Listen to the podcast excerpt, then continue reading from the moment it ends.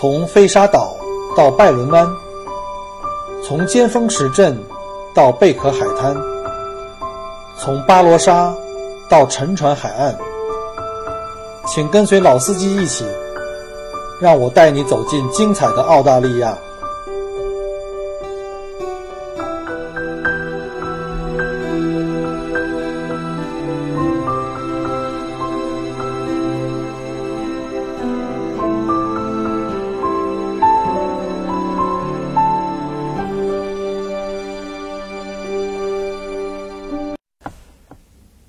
各位听友，大家好，欢迎再次收听 Michael 国聊澳洲。啊，今天呢是我们介绍这个墨尔本到乌鲁鲁房车游的这个最后一期啊，最后一集啊，我们的名字叫做“奔向诗和远方”。嗯，首先先把这个整个行程大概再捋一遍啊。我在第一期的时候，就是在这个话题的第一步的时候已经讲过了，就是我们原计划呢是本来是从墨尔本开车出来，但是因为呃，从墨尔本就是从维多利亚州的墨尔本呢，到这个南澳大利亚州的一个阿德莱德之间呢，距离也蛮长的，大概有八百公里长，而且中间的大部分景点，像大洋路啊这些，我都已经跑过几千次了，所以就实在是不想跑。而且这个时间关系，因为六月底呢，正好是澳大利亚的这个学校假期。我的经验一般都是这样，和澳大利亚的学校呢有四个假期，每当在假期的期间呢。澳大利亚所有的景点啊，包括酒店的机票啊，包括什么营地啊、租车啊，都很贵，而且很紧张。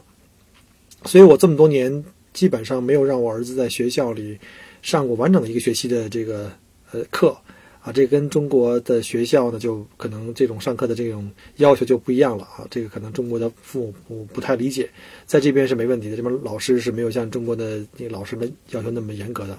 所以我们都是利用这个假期的放假以前。或者是放假之后，呃，一开学我们再去玩，这样的话能够躲开这个呃假期的高峰。比如像这次就是哈，我们是应该是七月一号嘛，放澳大利亚的这个我们叫冬假，冬天的假期正好是我们这边的六月底七月初开始哈，因为南半球跟北半球正好隔着赤道是季节相反。那我们呢就二十三号预计从墨尔本出发，呃，为了节省时间呢，我们就没有从墨尔本开车来到。这个南澳的这个阿德雷德，我们是从墨尔本飞过来啊，飞到阿德雷德以后呢，在这边租车，租了房车。这边我之前第一期也讲过了哈，如果是要横穿或者纵穿澳大利亚的话呢，那阿德雷德是一个非常非常非常好的一个呃出发点。那从阿德拿到车以后呢，啊，第一天可以在阿德玩一下，然后呢，可以去一下什么呃阿德雷德山区的这个汉道夫德国小镇啊。今天我们从这个。呃，全程走完了以后，今天最后一天，我们回到阿德雷德，又去了一下那个汉道夫，实在是太喜欢那个吃这个德餐的猪肘子跟烤那个猪排骨了，啊，这就扯远了啊。然后呢，可以去那玩一圈以后呢，开始可以在巴罗沙谷红酒区呢和加利谷红酒区呢去品酒啊，转一转。呃，应该今天我有另外一个朋友，也是一家人房车啊，从这个呃巴罗沙和加利谷呢玩了两整天，哎，这家人。酷爱喝红酒啊！他们这个行程，把大部分的这个发发车时间都放在了这个酒区，买了好多酒，然后呢，就可以当天可以从这个乌呃从这个南澳的阿德雷德的可以赶到奥古斯塔港。奥古斯塔港呢是这个通往澳大利亚北部和西部的一个重要的一个港口啊。然后从这儿呢可以再补充给氧加油，然后一路向北，呃，我们可以。听过前面啊，出门左转可以听过前面我介绍的就是这个奥堡小镇，然后在奥堡小镇再狂奔七百七十公里到达乌鲁鲁，就是我们今天要介绍的重点介绍的这个乌鲁鲁和卡达丘塔国家公园啊，这是我们这次行的一个重点，百分之九十重点都在这里了。然后呢，我们在乌鲁鲁待了三晚，呃，玩了三个白天。然后呢，因为我们这次呢是第一次去，想玩的更透彻一点，我们又转到呢开车四个多小时，从乌鲁鲁卡到丘丘塔，呃，赶到了这个它北面的有一个叫帝王谷，叫 Kings Canyon。这个帝王谷呢，这个景点的名气啊，没有乌鲁鲁和卡到丘塔这么大。而且我玩完之后感觉的就是这个建议呢，就是如果各位时间很紧的话，其实这个国王谷呢可以不用去的。那如果你说我好不容易来一次，我时间也富裕啊，我很想去。那个国王谷或者也叫帝王谷去看一看，那我建议你到了那个 Kings Canyon 以后呢，山谷步道就不用考虑了，还有南线的那个一个半小时的那个往返步道也不用考虑了，一定要走那个 Loop，就是一个三点五小时的步道。呃，起初的前半个小时，二十分钟到半个小时的爬山路段哈，可能这个短时间的这个抬升啊，还是蛮厉害的，就是爬楼梯爬的蛮厉害的，所以可能对体力有一定的要求。但是你上了这个台阶以后，到了这个高处以后，后面基本上都是在平地或者是缓坡下降了，所以就呃不是那么累，而且风光的话要比你在下面看山谷啊或南线啊要好很多。而且中间有一段呢，是一个单向门，那个单向门呢只能从这个北面过去，不能从南面过来。所以呢，我的建议就是，如果啊要一定想在帝王谷去玩的话呢，那就一定要走这个环线，就走这个最陡的这个台阶上去啊，并不是很危险啊，还可以，风光还是在上面最好看。呃，但是提醒一下，因为中国的游客大部分都会对这个互联网的覆盖呢会要求比较高，一方面跟亲友联系啊，或者有一些朋友可能。在国内的生意啊、工作啊，需要有这个保持在线，或者有电话。那好消息呢，就是在乌鲁鲁呢，卡拉丘塔国家公园呢，哈，大部分地方都是有这个信号的。但是帝王谷是没有的，帝王谷你绝对是没有信号。我们带同行带了两部澳大利亚最主流的手机啊，Telstra 跟 Vodafone 都没有信号。那在游客中心呢，它有中继站，可以向它买那个 WiFi 的接入啊，就花点钱买这 WiFi 接入，可以连接互联网。但是网络质量据说也是比较慢的。而且那边的那个酒店和房车营地呢，相对我感觉而言，跑了这么多营地来讲的话，在澳大利亚我去过很多地方，都是房车自驾哈，住过营地，呃，是条件比较艰苦的，就是相对来说条件比较差一点。所以呢，我建议那种如果要是对这个风餐露宿的这种这种旅行不是很适应的，那帝王谷可以不用去了。那重点呢，今天我们就不讲帝王谷了哈，主要讲一下这个乌鲁鲁喀特丘达国家公园。然后呢，再顺便插个小小插曲了，就是我们今天，我们昨天在这个走这个中部的这个 A 八七斯图尔特公路的回来的路上呢，一路上看到了很多这个车队，因为正好赶上七月一号的时候呢是学校假期开始了，我们已经从这个国王峡谷往外往回跑，所以正好呢就遭遇正面上呢就是很多的车辆从这个。呃，南澳方向就是从这阿德雷德方向呢开始向这个呃北领地开始进发。我们回程的车很少，全是过来的车，一水儿都是房车。甚当然也有一些像学校的大巴呀，或者是那种旅行社大巴。呃，所以呢，我建议就是一定要躲开这个寒暑假或者是圣啊圣诞节不太可能，因为是夏天太热了。就是一定要躲开这种呃假期、公共假期或者学校假期，否则的话，酒店呢，哪怕房车营地都很难订。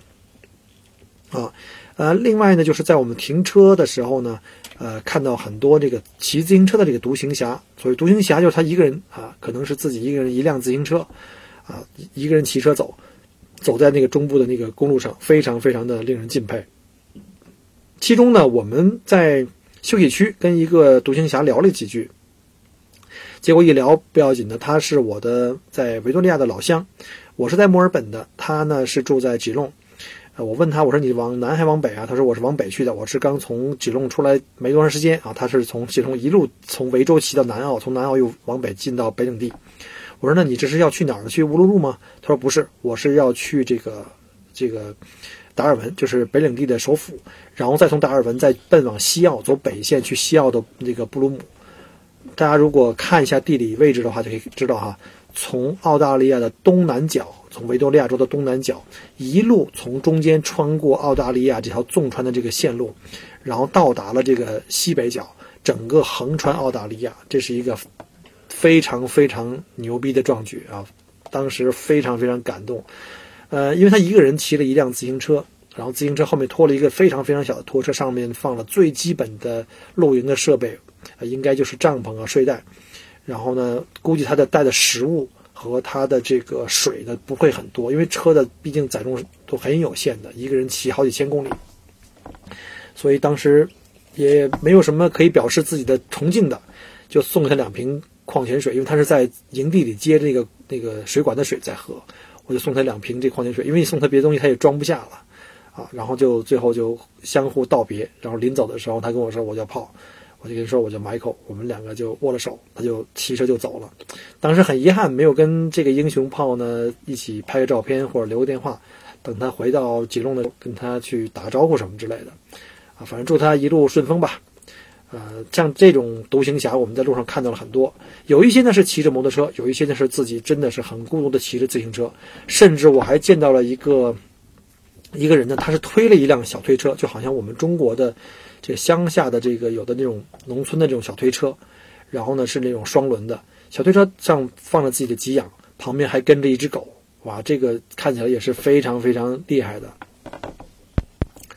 好了，我们就言归正传，来讲回到我们这个乌鲁鲁喀特丘塔国家公园。呃，乌鲁鲁喀特丘塔国家公园呢，里面主要是有两个重要的景点，一个就是乌鲁鲁，也叫埃尔斯岩啊。这个乌鲁鲁啊，是当地原住民对这块巨石的称呼啊。埃尔斯岩呢，是白人后来给它起的名字，就是以这个当时南澳大利亚州的一个州长的名字来命名的。啊，除了这个乌鲁鲁之外呢，还有一个叫喀特丘塔，也叫奥加什镇。这个埃尔斯岩呢，呃，高三百四十八米啊，非常非常巨大，然后长三千多米，宽两千多米，整个的底座的周长呢大概是九点四公里啊，人行步道呢绕着这块石头大概是十公里，这是世界上最大的一块整体的岩石，让周围的一切都显得非常的渺小，因为整个的这个荒漠中间是非常非常平的，连个山都没有，那出现一块巨大的岩石，非常的突兀。那在地面上能看到的这个乌鲁鲁还只是一个冰山一角。据地质学家的推测，它大约还有三分之二隐藏在地表之下。最重要的是呢，这块红色巨石已经在红土中心的沙漠地带啊屹立了有上亿年，经历了上亿年的风风雨雨。乌鲁鲁喀特丘塔国家公园呢是国际公认的世界遗产地，呃，这个地区呢，在这个早在一九。八七年，呃，被联合国教科文组织啊首次被列为世界遗自然遗产，其地理构造啊、罕见的动植物啊和超乎寻常的这种自然美景，非常震撼的美景呢，得到充充分的肯定。一九九四年，它又被列为文化遗产。乌鲁鲁传统主人阿南古人的传统价值观体系呢，得到了肯定。阿南古人是目前世界上最古老的族群之一，而且他们现在还都是有自己的后代在这个。乌鲁鲁周围的在在生活。乌鲁鲁这块巨石呢，气势非常雄峻，犹如一座超越时空的自然纪念碑，突兀于茫茫荒原之上，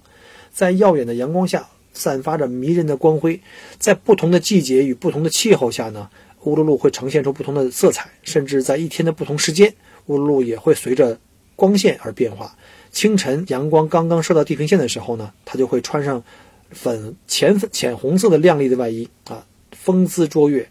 啊，在这个时候就非常容易拍到非常惊艳的那个像明信片一样的精彩照片哈。日落是乌鲁鲁最美的这个时刻了。我个人建议哈，如果你去乌鲁鲁的话呢，就看看日落就好了，因为日出很辛苦。呃，像在冬天的话，日出大概是六点钟，那你可能要提前一小时就要到达这个拍摄点。啊，这个是很少人去拍日出的，而它的日落真的是最美的，非常非常漂亮。我发，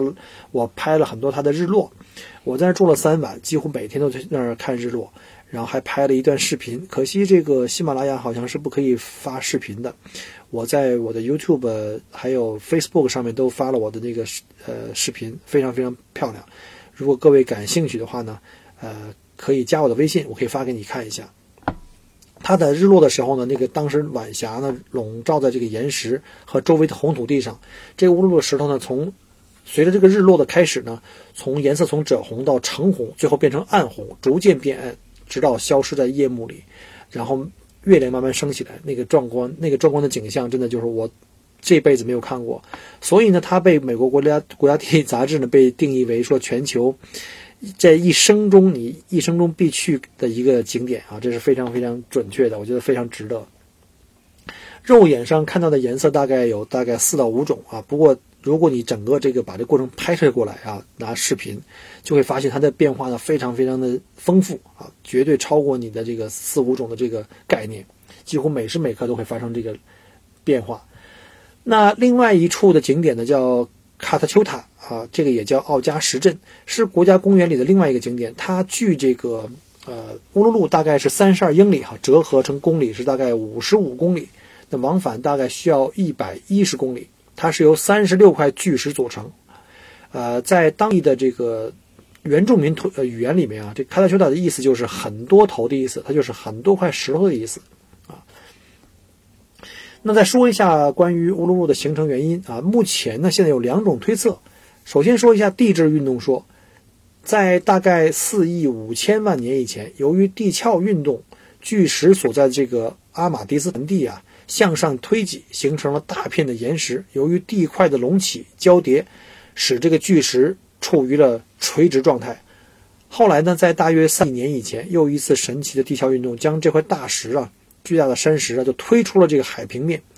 经过了亿万年的风化作用，周围的沙石、砂岩啊，都风化瓦解了。只有这块巨石，凭着它特有的硬度，抵抗住了风雨的这个侵蚀。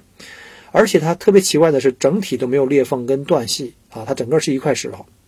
成为地貌上所谓的这个叫做“石鱼石”。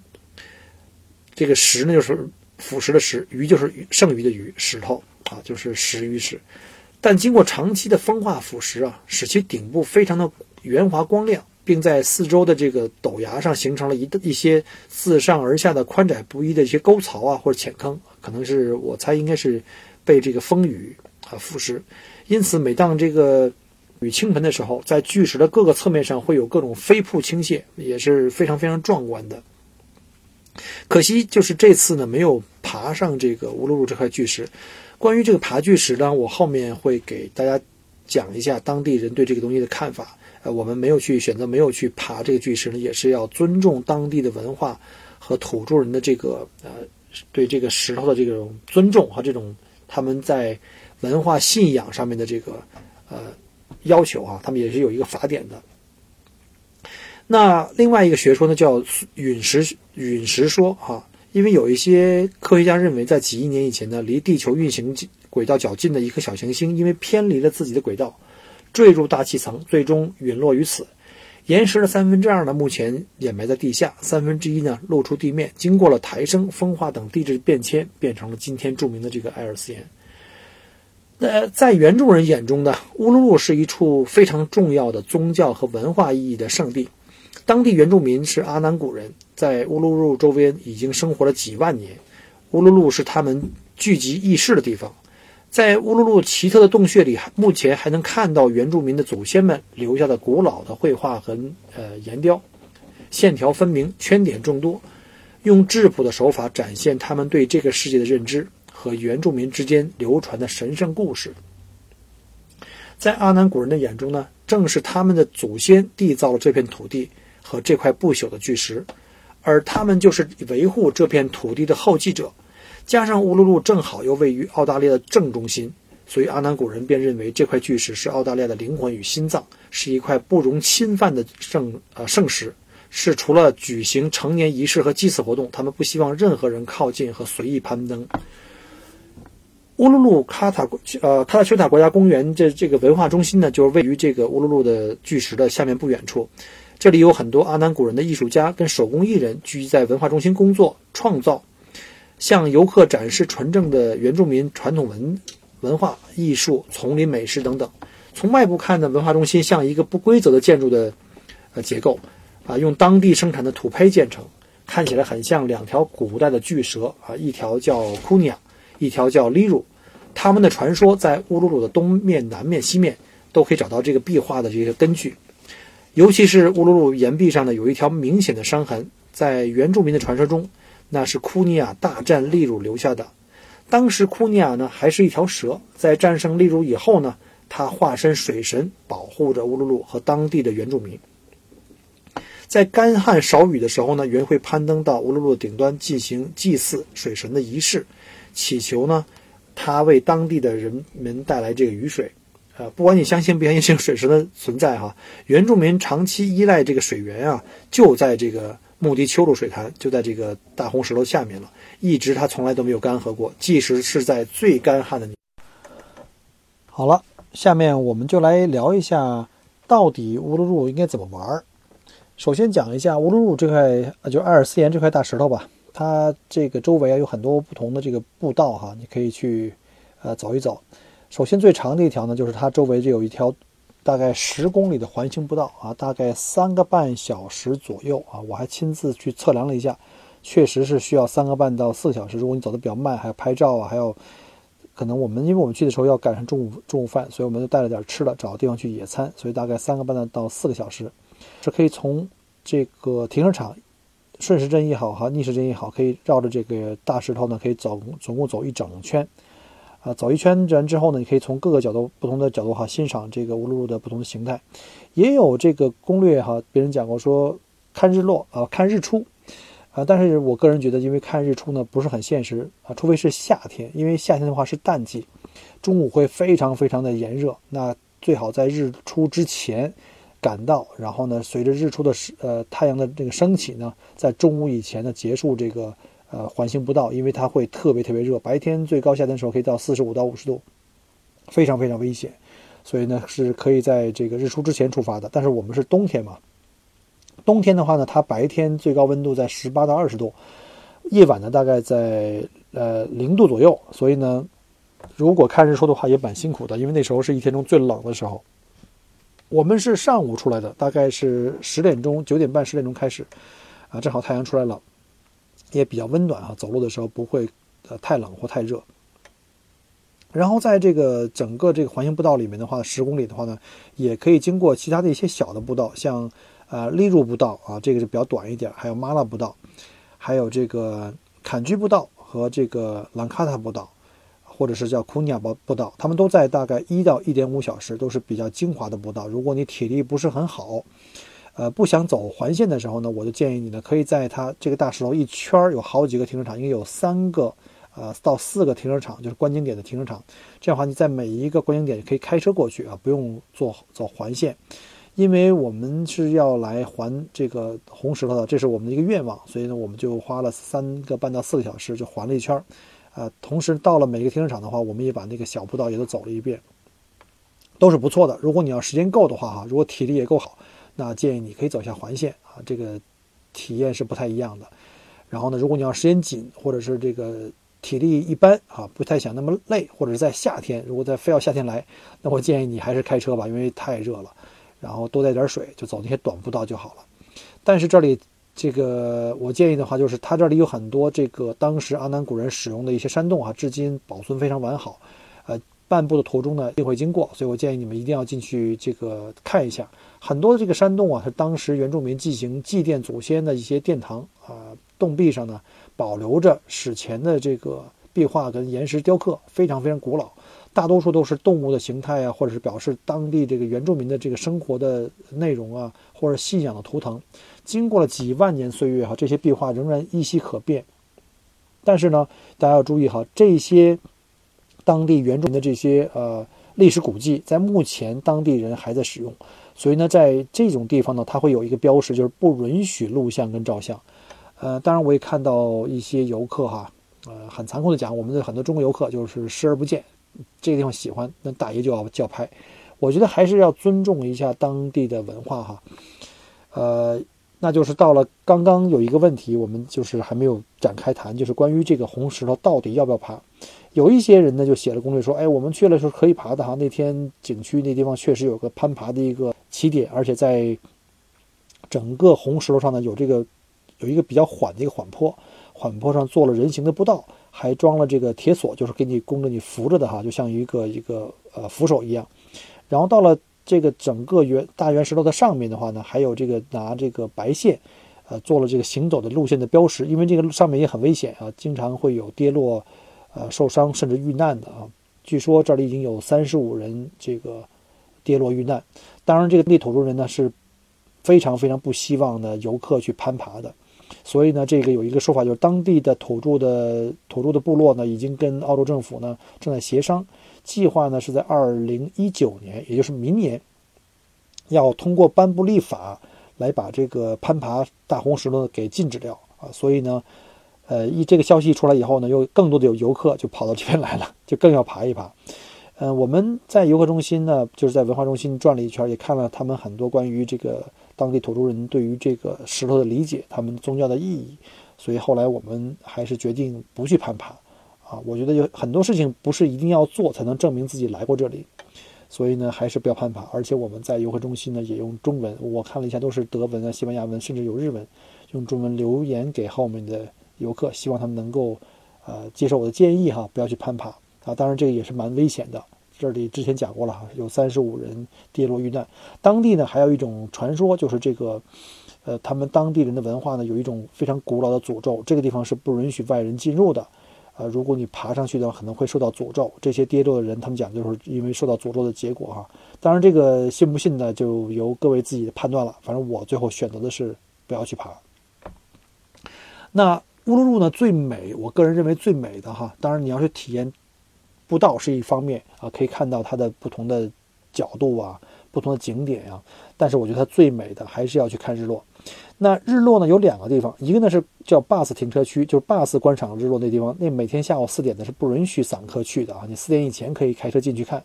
那有一个专门的小车区，那小车区的位置其实比那个 bus 区更近啊，但是不要太近了啊。你要到景区的那个就是那个呃攀登的停车场，那那地方由于过近，那石头太大了，横向三千呃呃三千多米。你的那个照相机啊，或者手机根本拍不来，所以就是建议你在那个小车的这停车区，专门的就我们叫 sunset viewing area，那个地方呢，就是专门给你去拍日落的，非常非常漂亮，距离刚刚好，又有远景又有近景，然后角度也是非常非常好。只不过有一点哈，一定要提前到。我们在那住了三晚，第一天因为是刚刚到呢，去的有点晚，停车呢就很紧张，还好停下了，但是呢就是看到那个觉得不够过瘾。因为去了以后，太阳已经开始徐徐下降，就没有那种从很明亮逐渐的就过来的这个，好像不觉得不够解渴，不够完整，所以我们后面又连续又去了一天。那在第二天我们去的时候，就提前了一个半小时到那边，把车停好，然后呢拿那个凳子摆好，因为我们是坐的房车嘛，房车里有那个折叠椅，把折叠椅打开，我看到旁边的房车还有人把那个桌子打开也支上，然后拿了红酒啊，各种吃喝呀，在那儿一边。欣赏日落，一边 一边 party，非常非常羡慕他们。然后我就支好三脚架，然后架上我的云台，拿手机拍了照片和视频。啊，就是如果各位有想看的哈，可以看一下，那可能是我这几年拍到最好看的一段的日落视频了。那除了这个乌鲁乌鲁以外呢，那旁边呢还有就是我们之前讲过的叫卡拉丘塔，就是那个由三十几块石头组成的一个景点啊，大概离乌鲁鲁有大概五十五公里。我们在最后一天呢，在最后的一整天就去了这个这个地方。那这个地方呢，有两个大的景点，一个叫风之谷，叫 Valley of Winds。这个呢，是我们知道有一个日本动画呃作家哈，叫做这个宫崎骏啊。宫崎骏老师呢，他就是以这个风之谷呢受到了这个启发，就制作了那个日本的那个动画片叫风之谷。呃，还有一个景点呢，叫做 Wapa Gorge，Wapa Gorge 就是 Wapa 峡谷。这两个地方呢，我的感受呢是，呃，风之谷呢行走的路线的长度、路跟这个烈度都比较大，呃，爬到最后呢，风景虽然说也还不错，但是我个人感觉和你付出的时间以及体力呢来说的话，有一点点小鸡肋啊，有一点点小鸡肋。呃，我个人更加推荐的是 Wapa Gorge，Wapa Gorge 是你从这个乌鲁鲁开过去的后以后的第一个。景点这个地方停车场走进去非常方便哈，体力要求不高，老少咸宜。然后但是呢，里面的景点呢非常漂亮。我觉得我怀疑是不是当年这个宫崎骏老师选错了地方啊，把这个命命名给命错了。这个 Wapa Gorge 我觉得如果叫风之谷，那可能更加贴切哈，非常非常非常非常漂亮，是两块大的巨石，它中间一块裂谷，然后人走进去，里面那种感觉非常非常震撼。呃，这个沃帕过着是非常非常值得去的。那如果说，呃，在这个卡拉丘塔和乌鲁鲁这两块石头之间选，说那我是拍个日落呢？我个人觉得就不用了，因为这几块石头呢的造型各方面的就真的不如这个乌鲁鲁更加震撼。如果你呃只有一个晚上看日落，那一定要看乌鲁鲁；如果有两个的话，也还是一定要看乌鲁鲁。所以呢，呃，就是。把百分之九十的精力跟时间还是放在乌鲁鲁，这是绝对不会错的。这是真的一生必须要来一次的地方。那最后呢，有一个地方也可以直接推荐哈，就是每天晚上呢，它有一个另外的项目叫 Field of Light，就是一个呃光影秀啊，在当地在乌鲁鲁是一个非常非常著名的。而这个光影秀呢，是英国的一个艺术家叫 Bruce 呃 Monroe，Bruce Monroe 是一个艺术家，他在全球各地啊，包括英国、美国，还有在澳大利亚都做过这种呃光影秀。他在这边用用了五万盏灯啊，五万盏那种非常非常暗的那种小灯，每天日落以后黑天的时候才可以看。每一盏灯呢都可以呃忽明忽暗，发出来不同的亮度、不同颜色的这个呃颜色的这个光亮。然后有五万盏盏灯布布满了这个整个的这个田野哈，整个田野全部都是彩色灯，非常非常漂亮。呃，这个 Field of Light 呢，就是门票我记得是一我们家是两大一小是一百一十四块，但是非常非常难订。我听到朋友介绍这个一定要去的话，我就跟在网上订，他那个网站非常非常烂，啊，简直就是慢到不行。最后我第二天一早打电话进去才订到最后的两张门票，三张门票。呃，比我们晚去几天的这个朋友呢，因为他们正好赶上这个假期，他们订的比我们还早，但是就是订不到，因为就是假期的原因啊，所以就比较遗憾。呃，最遗憾的呢是说，这个 Field Light 呢，本来是要在二零一九年就要结束了，这个展览结束，把所有的灯就要全部都拆走了，结果今天我们。前两天刚去的时候呢，发现他们的公园有通知说，这个展览呢延续到二零二零年的圣诞节。所以呢，如果各位呢在二零二零年圣诞节以前来到乌鲁鲁的话呢，我建议你们有机会还是要提前订一下这个票，还是蛮不错的。我也是拍了很多的他的这个照片和视频，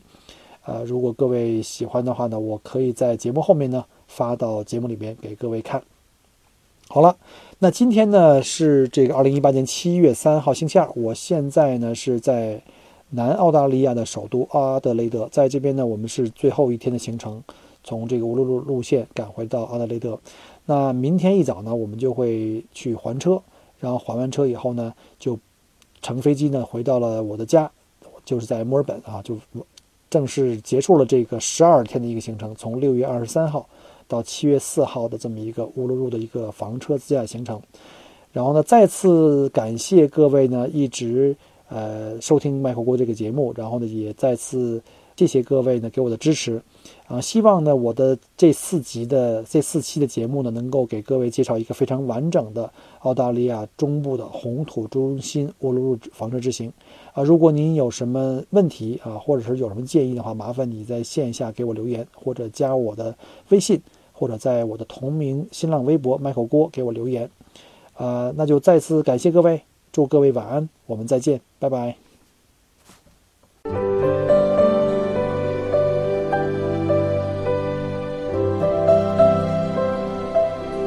很开心您能够关注并收听我的节目，